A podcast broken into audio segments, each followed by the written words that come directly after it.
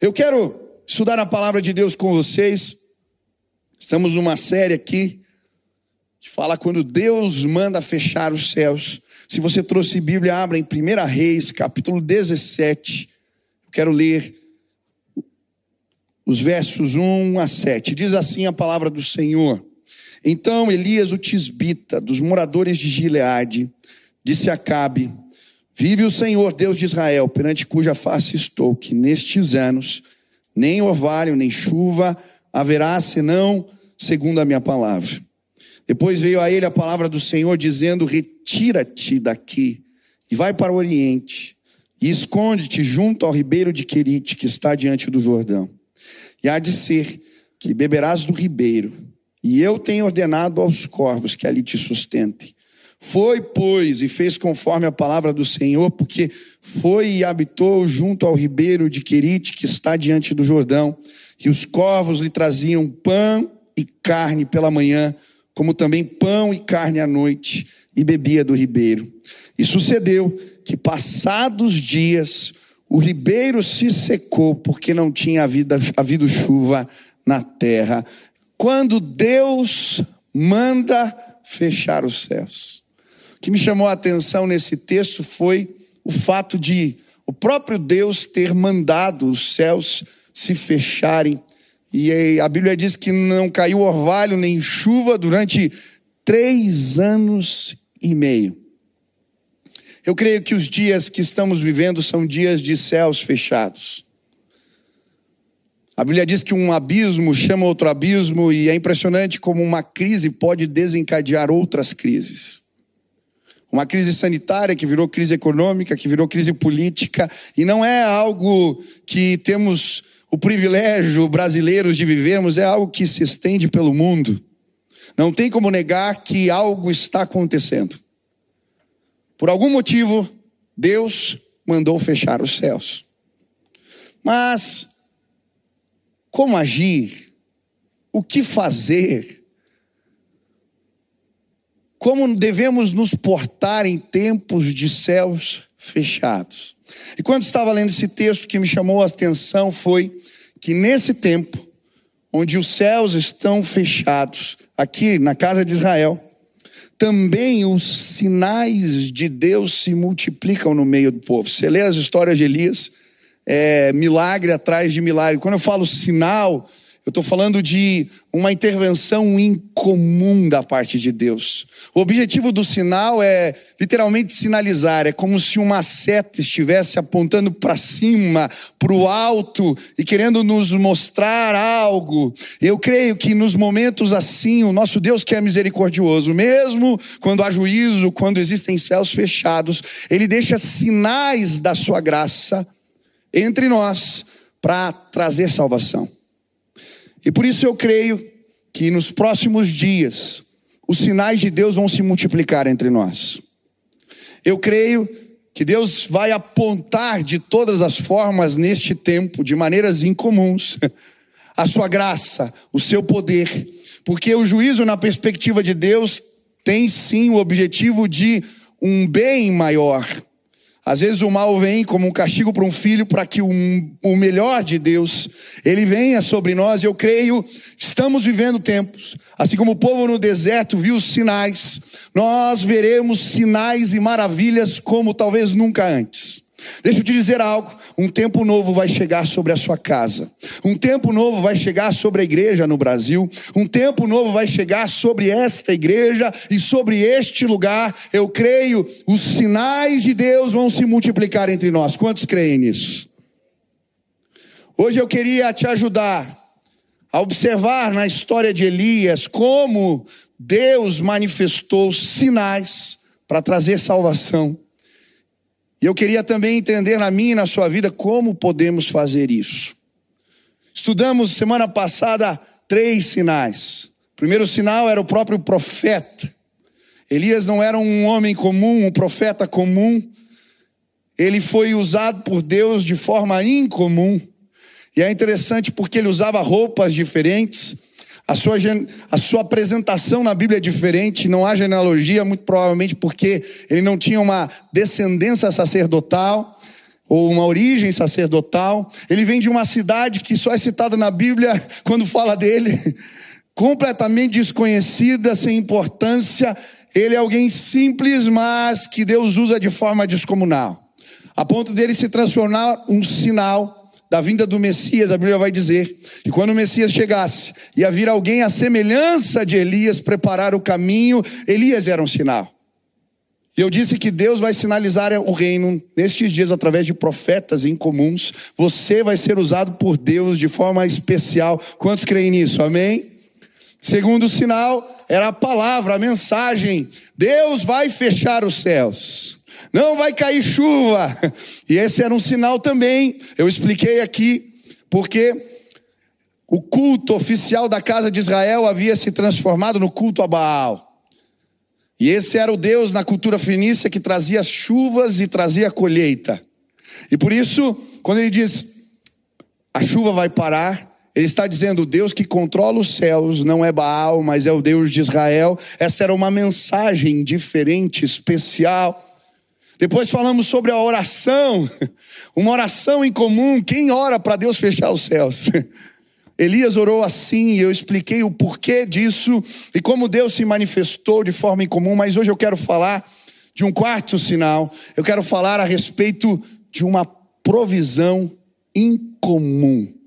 Deus se revela nesta história quando os céus estão fechados através de uma provisão que não é comum, não é normal, não é natural. Eu quero olhar para este cenário e a Bíblia vai nos mostrar que Deus traz provisão a Elias de formas bem distintas, eu diria, bem diferentes. Primeiro, a Bíblia nos mostra que o Senhor traz provisão através de um refúgio em comum. Essa provisão de Deus se manifesta de três formas. Elias está fugindo de Acabe, ele está fugindo da perseguição, e o que ele mais quer é encontrar um lugar de refúgio. Eu estava vendo as notícias essa semana e estourou a guerra Palestina-Israel, e eu vi uma cena que me chamou a atenção: num bombardeio, um prédio cai, e algumas pessoas se escondem num bunker e depois do prédio cair, elas saem ilesas daquele lugar. E a verdade é que muitos de nós, quando o bombardeiro, bombardeiro vem, quando as situações se complicam, estão buscando um lugar seguro, um lugar de segurança. E era exatamente isso que Elias estava procurando. E talvez você chegou aqui procurando algo semelhante. Você veio a esta casa procurando um bunker, um lugar para se esconder, um lugar onde você pode experimentar tranquilidade, calma, onde os medos não te alcançam. Talvez você chegou aqui cansado das calúnias, cansado das pressões. Talvez você chegou aqui e os seus punhos estão cansados os braços cansados de ficarem cerrados, tentando lutar o tempo todo. Você quer um lugar onde você pode ser vulnerável. E foi exatamente isso que Deus apresentou para Elias. Mas a questão é que esses lugares que Deus leva para ele para se refugiar, para se abrigar, eram tanto quanto estranhos. A Bíblia vai falar que o primeiro lugar que o Senhor o dirige é para Querite. Versículo 3 diz: Retira-te daqui, vai para o oriente, e esconde-te junto ao ribeiro de Querite, que está diante do Jordão. E Querite era um lugar que a Bíblia não nos fala muito dele muitas vezes. Era um riacho, não era nem um rio, era um riachinho no meio do deserto. O nome Quirite quer dizer cortado, é porque era um filete de água que cortava a terra seca, um lugar sem expressão que ficava além do Jordão, um lugar simples. Quirite estava longe de ser considerado uma fortaleza. Mas Deus manda Elias se abrigar neste lugar. Depois de pouco tempo, esse riacho seca. E aí Deus manda ele para um outro lugar encontrar abrigo, refúgio. Ele estava sendo perseguido pelo rei. Existiam pessoas atrás dele de todos os cantos e ele vai para um outro lugar, Sarepta.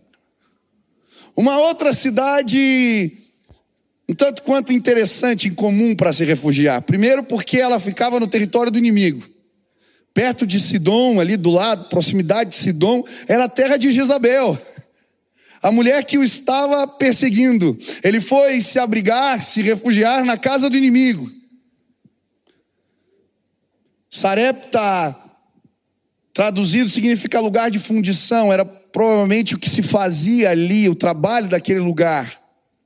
E o que me chama a atenção é que ele vai se refugiar, um lugar onde provavelmente faziam armas, na casa do inimigo, e mais, pior, na casa de uma viúva. Que refúgio é esse?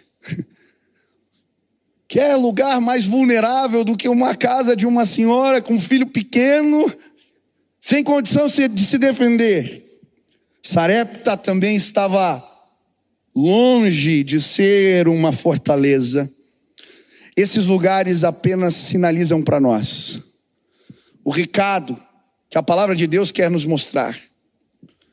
Elias em Querite ou em Sarepta estava simplesmente sinalizando o reino. Estes lugares eram sinais da graça de Deus. Por quê, pastor? Porque eles sinalizam algo simples. O nosso refúgio está no Senhor. O refúgio de Elias não era um bunker, não era um lugar de alta tecnologia, não. Ele estava seguro porque era o Senhor quem o protegia e guardava. Aqueles lugares sinalizavam. Quando somos guardados por Deus, a casa de uma viúva estrangeira ou um simples riacho no deserto se tornam torre forte, esconderijo, abrigo seguro e hoje eu gostaria de te convidar a fazer do Senhor o teu refúgio e fortaleza. Muitas vezes nós construímos as nossas fortalezas. E nos momentos de crises como esse que estamos vivendo, elas se mostram insuficientes. A Bíblia vai constar uma história de um povo chamado Edomita, que constrói uma fortaleza num alto lugar, hoje fica na Jordânia, é conhecido como as ruínas de Petra. É uma das sete maravilhas do mundo. E o livro de Obadias vai falar sobre este lugar. E é interessante porque, apesar de estarem num lugar aparentemente seguro, eles eles, a história vai mostrar que eles estavam vulneráveis. E por isso Obadias vai falar: se tentares colocar o teu ninho entre as estrelas, de lá te derrubarei, diz o Senhor dos Exércitos. Sabe, muitas vezes as nossas fortalezas não são capazes de nos proteger. O meu avô, eu lembro que ele construiu uma firma. O senhor que veio do Nordeste, no carro de pau a pique. Começou trabalhando numa empresa de inseticidas, depois foi trabalhar, quase morreu envenenado. Depois foi trabalhar numa empresa que fazia é, maionese. E aí aquele homem simples que veio do Nordeste começar a vida consegue enriquecer. Ele constrói uma firma que dá certo, compra carros, propriedades e tinha um dinheiro que era a sua segurança guardada no banco. E ele disse para mim, filho, um dia eu vim de Curitiba, de São Paulo para Curitiba, fui visitar a família, fui visitar vocês. Eu saí de casa rico e voltei para São Paulo, para casa pobre. Collor assumiu o poder, fez uma medida que acabou com os meus negócios. O meu dinheiro não valia mais nada, eu perdi tudo que eu tinha construído na minha vida num dia. Sabe, essa pandemia, este tempo de céus fechados, nos mostrou que não existe fortaleza capaz de nos proteger. A doença chegou para todos, para todas as classes, para todas as pessoas. O sol nasce sobre justos e sobre injustos, o problema caiu na cabeça de todos e as nossas fortalezas se mostraram insuficientes. E sabe, Muitas vezes a tempestade vem e nós nos encontramos como os discípulos no barco. Eu acho interessante porque eles estão desesperados. Eles acreditam que vão morrer porque a tempestade é muito forte. Olha, para pescadores acostumados ao mar, dizerem que estão com medo da morte é porque o negócio estava muito sério. O barco estava cheio d'água, chacoalhando para todo lado. Jesus vem andando pelas águas. E é interessante porque eles continuam ali no barco, talvez jogando água para fora, porque de alguma maneira nós queremos ficar naqueles redutos que para nós representam segurança.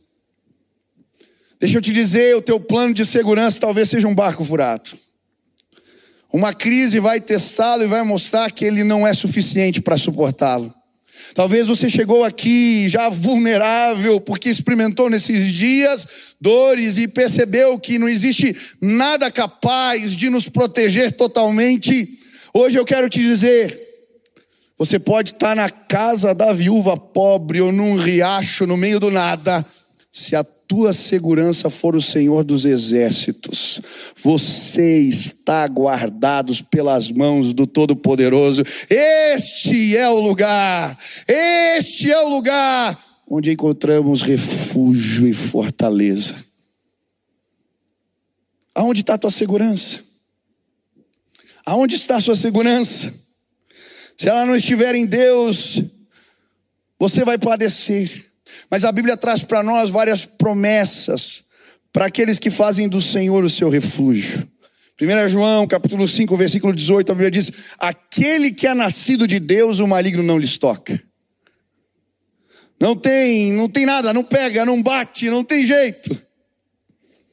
O Salmo 9 diz: Ele julga o mundo com justiça, governa os povos com retidão. O Senhor é abrigo seguro para os oprimidos, uma fortaleza no tempo da angústia. Em ti confiam todos os que conhecem o teu nome, porque tu, Senhor, jamais abandonas aqueles que te buscam. Segundo Samuel 22, 3, nele me abrigo, meu rochedo, meu escudo e o poder que me salva, minha torre forte, meu refúgio.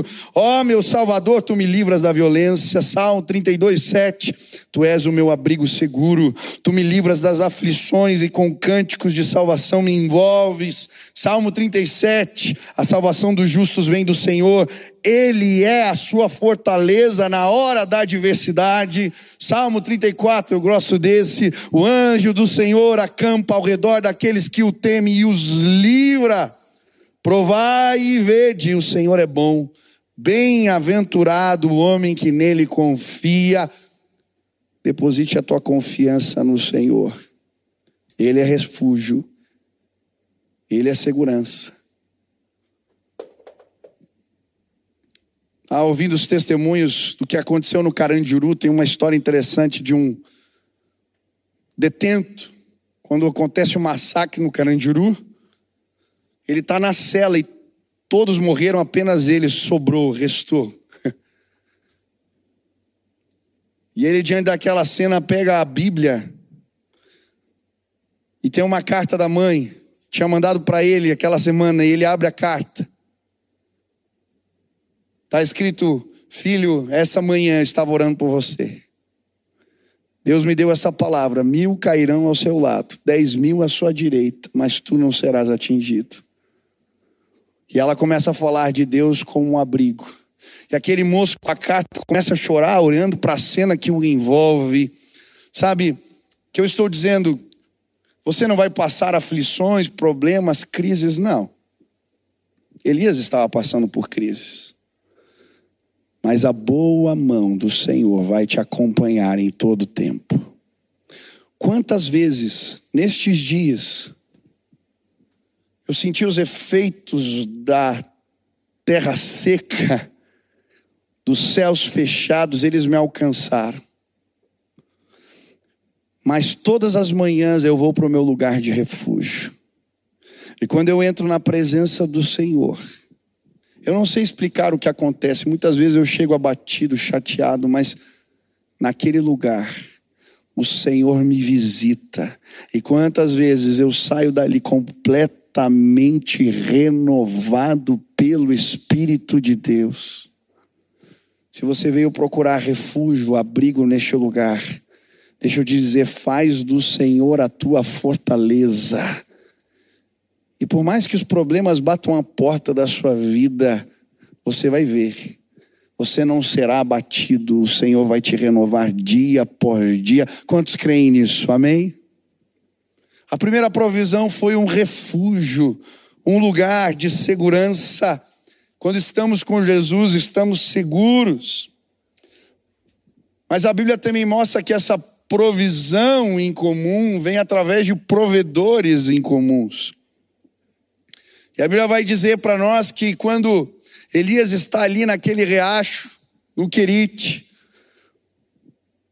primeiro os corvos o, o, o alimentam. Eu achei interessante este cenário. Os corvos, eles têm várias habilidades, são animais inteligentes. Eles são capazes de imitar sons. Alguns dizem que tem um poeta famoso aí que se inspirou um corvo que fazia o som de uma palavra em inglês e ele faz uma das poesias mais conhecidas aí na literatura inglesa. Mas o fato é que ele é capaz de ah, imitar sons de lobos, de predadores. E ele usa esse artifício para espantar os animais que estão comendo a caça e ficar com os restos, com a carcaça. Ele é um animal muito perspicaz. Mas, ainda assim, dizer que um corvo, apesar de perspicaz, alimentou alguém, é quase uma contradição. Porque o corvo, ele tem a característica também de ser um pássaro ladrão.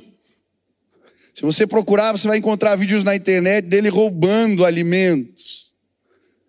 E ele não divide o alimento com ninguém, nem com os filhotes. Às vezes os filhotes dos corvos passam necessidade porque ele é um, um animal que não divide as coisas com ninguém.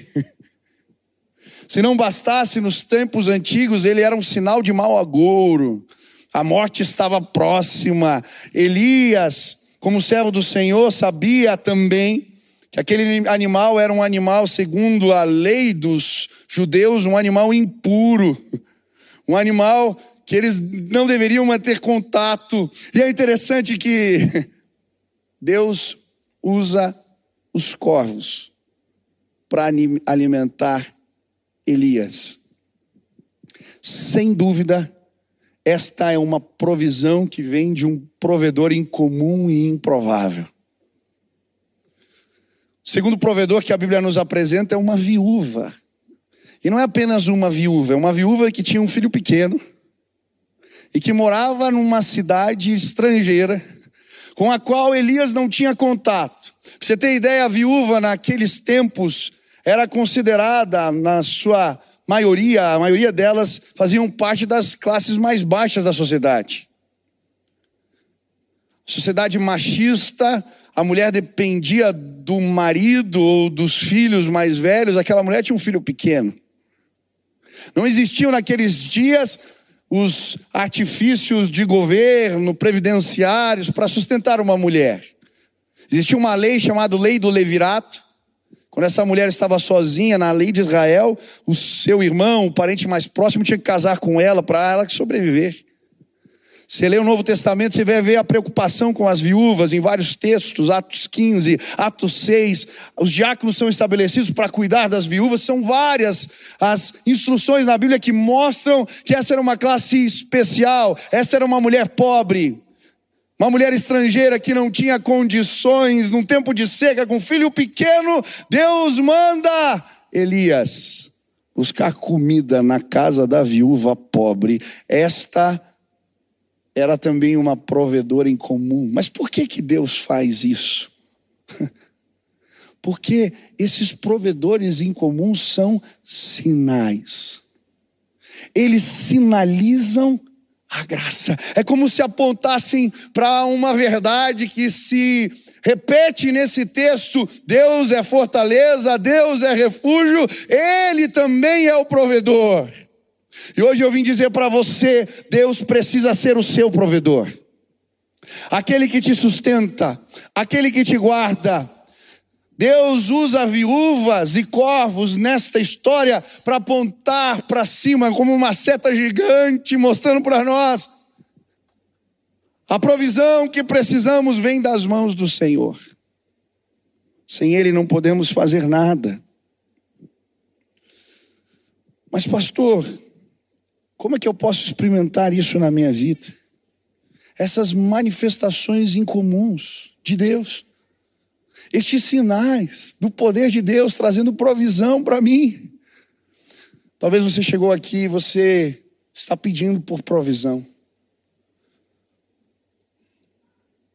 Existem demandas que você não sabe como resolver na sua vida financeiras, emocionais. Deixa eu te dizer, faz do Senhor o teu provedor. Hoje ele te trouxe aqui para mostrar, sinalizar na graça. Mas, pastor, eu quero, como que eu posso viver isso? Primeira, primeira lição, anota e se coloque em movimento.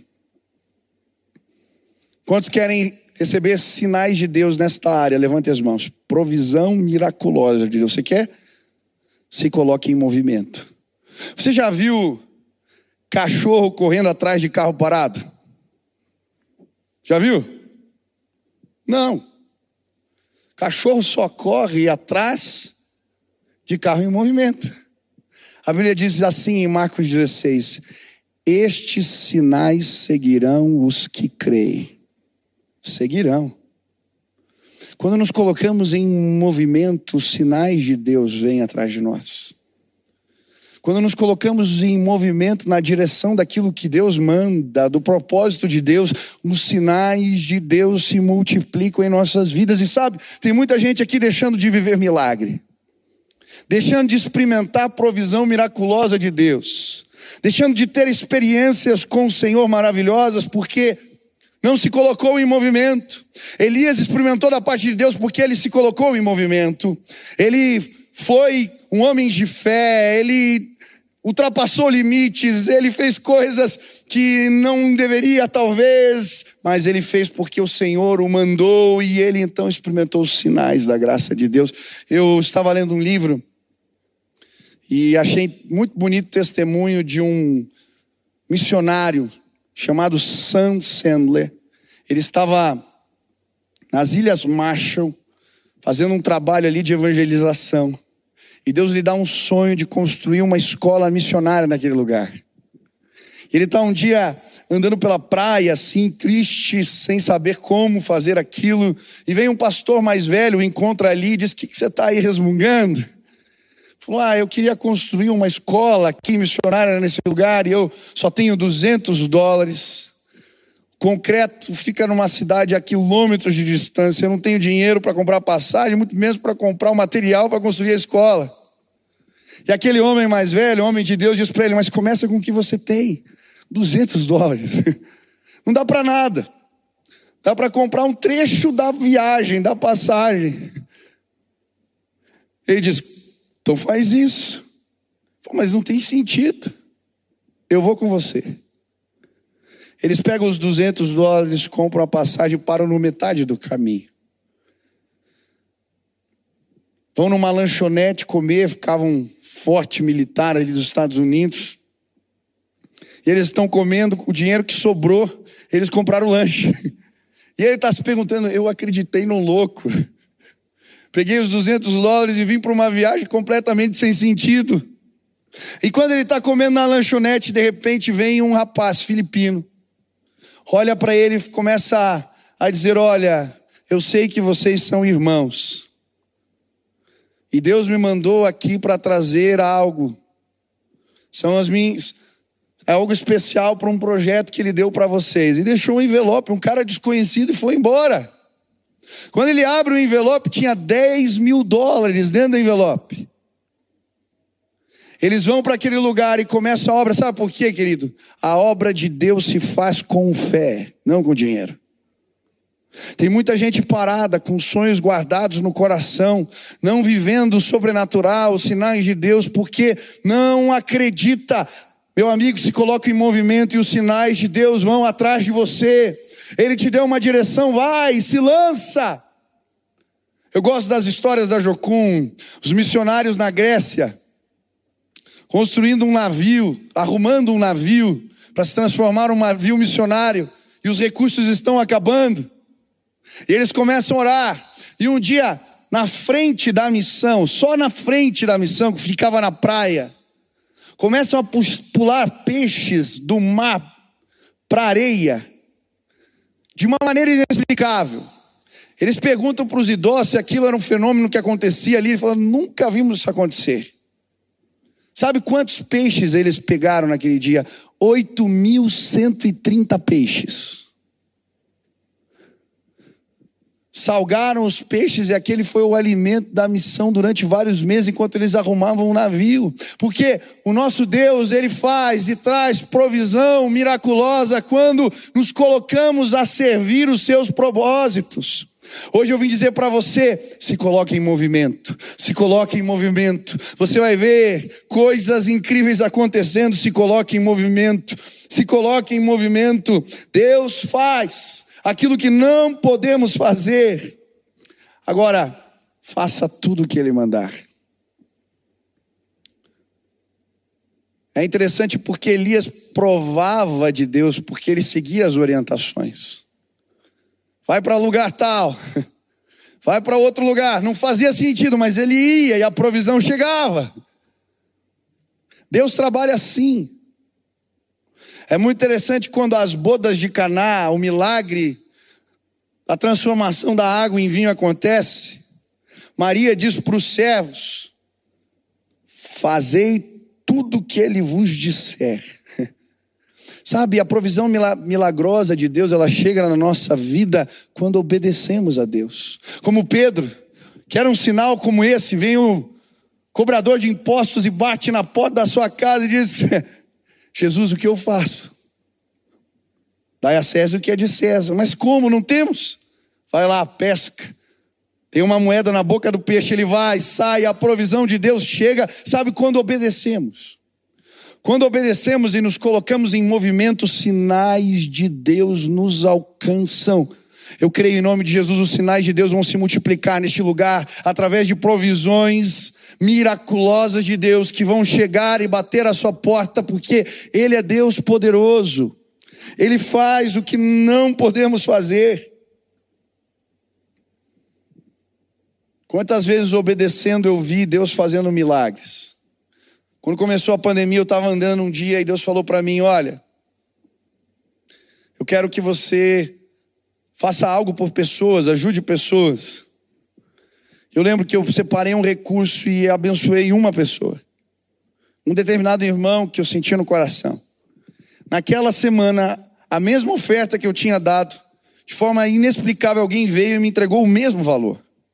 Falei, Deus, eu vou abençoar mais alguém.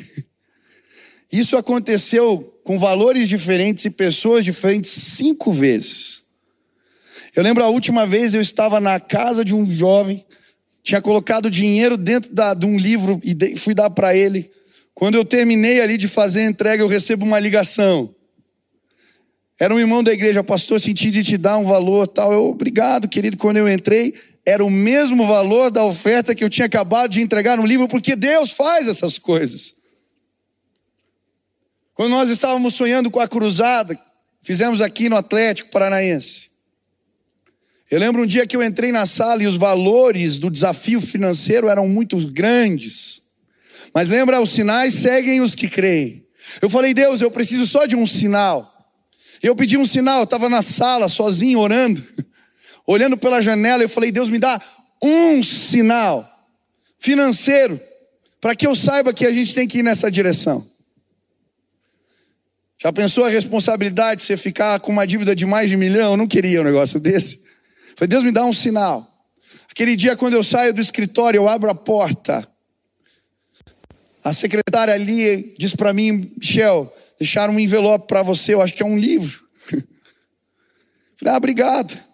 Peguei o livro na hora que eu fui abrir, era um maço de recurso, de dinheiro, estava escrito assim: Arena da Baixada, ano tal. Nós não tínhamos anunciado o evento, como que alguém manda uma oferta sem saber? Quando eu peguei aqui, eu falei: Este é o sinal, Deus já mandou a primeira provisão, o nosso Deus faz coisas incríveis. A tua provisão, meu irmão, não vai vir porque você tem apenas um bom emprego ou boas ideias, ou porque você é inteligente. Sim, Deus pode usar isso tudo, mas deixa eu te dizer: quando vamos na direção do propósito de Deus e seguimos o que Ele nos manda, os sinais, os milagres de Deus, a provisão em comum, ela vem, porque Deus tem prazer em sinalizar o reino entre nós. Creia nas promessas de Deus. Você quer viver isso? Quantos querem experimentar coisas novas de Deus aqui? Creia nas promessas de Deus. São muitas as promessas de Deus na Bíblia sobre esse tema. Provérbios 19, 17 diz: Quem dá ao pobre empresta a Deus. Provérbios 11, 24: Quem dá com liberalidade aumenta os seus haveres. Provérbios 22, 9: Será abençoado. Isaías 58, 20: Será feliz. Provérbios 11, 25 será próspero. Filipenses 4, 19, suas necessidades serão supridas. Mateus 6, 4, Pai o recompensará. Salmo 41, 1, o Senhor o livrará no dia mau. Deus é Deus de milagres. Ele traz provisão de maneira inexplicável. Ele faz coisas incríveis quando confiamos nas suas promessas. Eu nunca vou esquecer de um culto que eu participei na Guatemala. Esses dias eu vi um vídeo aqui no culto, o pastor Elias Dantas trouxe, das casas que tinham sido destruídas na guerra na Síria e a reconstrução de várias casas. E eu fiquei feliz porque eu lembrei, nós estávamos na Guatemala com um grupo aqui da igreja, num culto, numa grande igreja. E no meio desse culto, o pastor não estava pedindo oferta nem nada, ele estava falando como a igreja tinha sido construída. E as pessoas, sem saber porquê, começam a trazer ofertas e deixar na frente, sim, no púlpito, ali no, no, no altar. E começa a vir um, dois, cinco, daqui a pouco está todo mundo vindo e a gente começa a se emocionar porque ninguém sabe porque aquilo está acontecendo. E aquele pastor diz: Eu sei, essa oferta nós vamos dobrar o valor dela e enviar para construir casas na Síria. Sabe, eu fiquei pensando, vendo aquela mulher que estava naquele lugar, entrando naquela casa nova, reformada, ela nunca talvez vai ficar sabendo dessa história de como o recurso chegou lá, mas o nosso Deus, que é todo poderoso, levantou um movimento de jovens na Guatemala, espontaneamente levantou pessoas que traziam ofertas sem saber por quê, deixavam no altar, e um pastor entende que aquela oferta tem que ir para a Síria porque o nosso Deus usa provedores incomuns, meios incomuns para manifestar a sua glória. Eu contei no domingo, esses dias eu estava me servindo ali na cantina. Um jovem veio, pesou ali a minha comida, me deu a comanda e eu fui embora. Passa um tempo, aquele moço vem, sai de trás do balcão e vem atrás de mim na mesa e fala: Pastor, eu vim te agradecer. Eu falei: Mas por quê? Pastor, Deus colocou um sonho no teu coração de trazer para cá a Cristolândia. Eu estava 22 anos na rua, no vício, no crack. Eu fui internado nessa casa faz mais de dois anos e agora estou trabalhando aqui na igreja, pastor. Eu levantei e dei uma. Falei, cara, desculpa a pandemia aí, mano. Você já sobreviveu do crack, cara. 22 anos na rua. Me dá um abraço aqui. Aí dei um abraço nele e falei, cara, quando eu ia imaginar aquele dia que eu recebi um e-mail de, um, de alguém falando: Olha, vamos começar um trabalho na, com a cristã. Eu falei: Não, eu não tenho jeito para isso. Aí veio um irmão e traz uma oferta. Pastor, Deus mandou trazer uma oferta para abrir uma cristã. Eu falei: Irmão, eu não sou a pessoa, não me traga esse recurso. Eu não sei trabalhar com isso. Pastor, mas Deus está mandando, e aqui quando você deposita uma oferta destinada, ela só pode ser usada para esse fim. Eu falei: olha, esse dinheiro vai ficar parado aqui. Ele falou: mas Deus está mandando, pastor. Deus toca no coração de uma pessoa que vem falar comigo, que deixa uma oferta, que traz uma provisão. E aquele moço que está 22 anos na rua, agora está trabalhando na cantina da igreja. Você pode aplaudir a Jesus.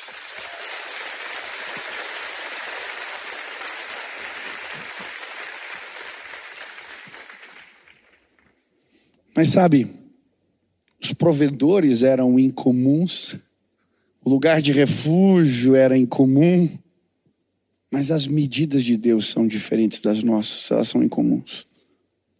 Elias vai para a casa daquela mulher, a viúva de Sarepta. E o que me chama a atenção é que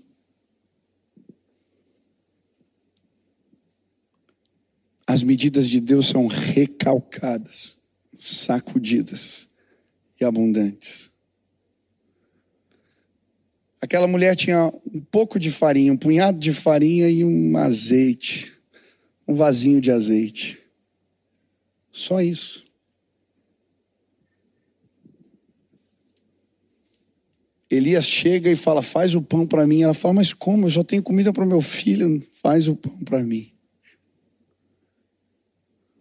As medidas do Senhor não são as nossas. No outro dia, aquela mulher abre a dispensa de novo e tem farinha e azeite. E é como se Deus dissesse para ela: Eu estou cuidando de você. E no outro dia, ela acorda e abre a dispensa de novo e tem farinha e azeite. De novo. É como se Deus estivesse dizendo: Eu sou o teu provedor. Mas no outro dia ela abre de novo a dispensa. E tem farinha e azeite de novo. Durante três anos. Três anos. É um milagre duplo, não só da multiplicação da farinha e do azeite. A farinha não estragava, gente. Que farinha que três anos, nada estragava.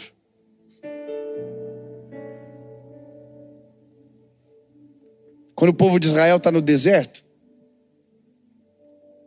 é muito interessante porque a Bíblia diz que a roupa não gastava, as sandálias não gastavam. Você pode imaginar todo dia, o povo acordando de novo, vai colocar a sandália está nova.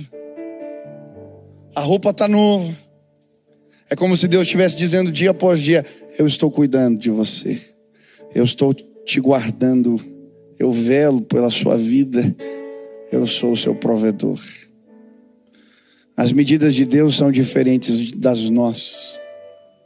É quando nos entregamos ao Senhor, aos cuidados de Deus, Ele é a nossa fortaleza, Ele é o nosso refúgio, Ele é o nosso provedor. As medidas de Deus alcançam a nossa vida.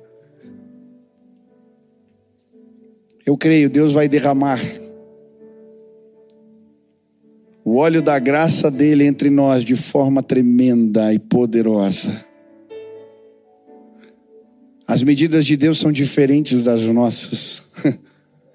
e quando incorporamos as medidas de Deus nas nossas vidas, para julgar os outros, para abençoar os outros, para cuidar dos outros, as medidas dele são estabelecidas nas nossas vidas. A Corre Tembum tem uma ilustração interessante, aquela missionária já faleceu. Ela trazia um recipiente cheio de areia e uma garrafa com uma boca pequena e outra com uma boca larga. Cheia de areia também, e ela então despejava aquilo. A de boca larga, a areia saía rapidamente, a de boca pequena demorava. Aí ela fazia o contrário, pegava a bacia agora e tentava jogar na Garrafa, areia na garrafa de boca larga e areia na garrafa de boca pequena. A, de garrafa, a, de, a garrafa de boca larga enchia rapidamente, mas a de boca pequena demorava. Sabe, muitas vezes nós somos assim. Não somos desprendidos para abençoar, abençoar o outro. Não julgamos o outro com as medidas de Deus, mas com as nossas medidas. E por isso também não recebemos da parte de Deus na proporção recalcada, sacudida e abundante. Hoje eu vim dizer para você: estabelece as medidas de Deus na sua vida. Estabelece as medidas de Deus na sua vida e você vai perceber o cuidado dele dia após dia, seja abrindo a dispensa, seja na hora que vai se despedir ou orar pelos seus filhos à noite, seja nas crises e problemas e provações que a vida nos traz, dia a dia, você vai ver as bênçãos do Senhor se multiplicando. Deus quer levantar homens e mulheres ousadas neste lugar, cheias do Espírito Santo, que se põem em movimento, e porque se põe em movimento, vive os sinais de Deus, e porque estabelece as medidas de Deus nas suas vidas, começam a receber da parte de Deus de forma abundante e contínua favor, graça. Deus tem algo novo para realizar entre nós nestes dias. Quantos creem nisso? Amém? Deus está me incomodando aqui uma história que está na minha cabeça. Eu sei que eu não ia contar, mas já estou aqui incomodado faz tempo, vou contar. Alguns anos atrás eu estava no culto dos adolescentes e Deus tinha me incomodado para ensiná-los a falar de Jesus. E eu falei, bom, nós vamos fazer isso de forma prática, um exercício prático. E naquele dia, no começo da mensagem, eu liguei para uma pizzaria e pedi uma pizza. E eu lembro que eu, naquele dia, eu falei para os meninos: olha, na hora que o entregador de pizza chegar e for entrar pela porta, eu quero que todos vocês fiquem de pé e comecem a fazer festa, aplaudi-lo. Combinado? tá certo. Quando eu estava terminando a mensagem, veio um jovem e falou: Pastor, o entregador de pizza chegou, está ali na porta. Eu falei: Pode entrar. E aí, quando aquele moço foi entrando pelos corredores, de repente, todos os jovens, adolescentes ali ficaram de pé e começaram a aplaudir bem forte, a, subiar e tal. E, e aí ele foi descendo com vergonha, assim, com a pizza, me entregou. Eu falei: Você sabe por que eles estão fazendo festa hoje aqui? Ele disse: Não. Eu falei: É porque hoje eu vou apresentar Jesus para você. E eu comecei a falar do amor de Deus para aquele moço, contar meu testemunho ali rapidamente. E quando eu terminei, ele estava emocionado. Falei, nós vamos orar por você, mas antes, hoje você vai receber a maior gorjeta da sua vida. Espera aí, me dá a capa da pizza. Colocamos em cima do púlpito. Eu falei para os adolescentes: hoje é oferta para o entregador de pizzas. Rapaz, os meninos saíam. Com o dinheiro que tinha, era dois reais, cinco reais, dez reais. Eles iam colocando na capa da pizza, iam passando pelo moço, iam dizendo: Deus é contigo. Jesus te ama, você é uma bênção. E iam colocando, e aquele, aquela capa foi ficando cheia de recursos, e eles iam passando, e aquele moço chorando. Eu peguei aquela capa com o dinheiro e fui entregar para aquele moço e disse: Olha aqui, ó, essa é bênção que o Senhor reservou para você hoje. E ele disse: Pastor, mas eu não mereço isso. Falei, ah, querido, você não entendeu nada. Aqui ninguém merece nada. Tudo que temos é fruto da graça de Deus. Aquele moço foi embora, nós oramos por ele. No outro dia, o dono da pizzaria me ligou. Ele me conhecia falou: Pastor, o rapaz chegou aqui na pizzaria chorando. Ele não conseguia parar de chorar. Ele estava vivendo uma crise financeira.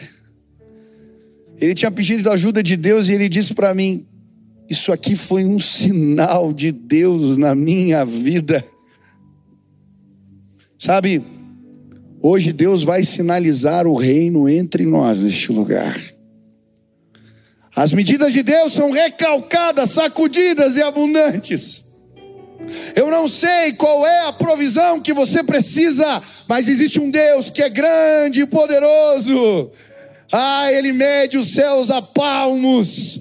Ah, ele toma os outeiros da terra em balança de precisão. Ele é Deus generoso, ele é Deus amoroso, ele é Deus misericordioso. Os céus estão fechados. Mas Deus usa viúvas. Deus usa corvos. Deus usa entregadores de pizzas para sinalizar a sua graça e o seu poder. Hoje você pode sim receber da parte de Deus algo novo. Eu não sei qual é a provisão que você precisa. Se coloque em movimento, dê um passo de fé hoje neste lugar. Vá na direção daquilo que o Senhor ensina. Se comprometa. Fale: Eu quero que o Senhor seja o meu refúgio. Eu quero fazer do Senhor o meu Deus, o meu Senhor. Eu quero seguir os teus propósitos. Eu quero me lançar Sim, em lugares que eu tenho medo, eu vou. Se o Senhor mandar, eu vou. Eu quero me comprometer com o teu propósito. Eu quero abandonar o resto que não tem tanta importância. Eu quero me dedicar à tua obra que o Senhor tem para mim. Eu quero, se nos colocarmos em movimento, se dermos passos de fé, os sinais de Deus vão se multiplicar entre nós. Você vai ter história para contar, porque Deus provê de forma incomum para trazer salvação. Eu podia contar tantas histórias do que Deus já fez na minha casa. Eu fui casar, aí tem tantas histórias de provisões milagrosas. Carro que Deus deu, que eu dei, que Deus fez. É tanta história.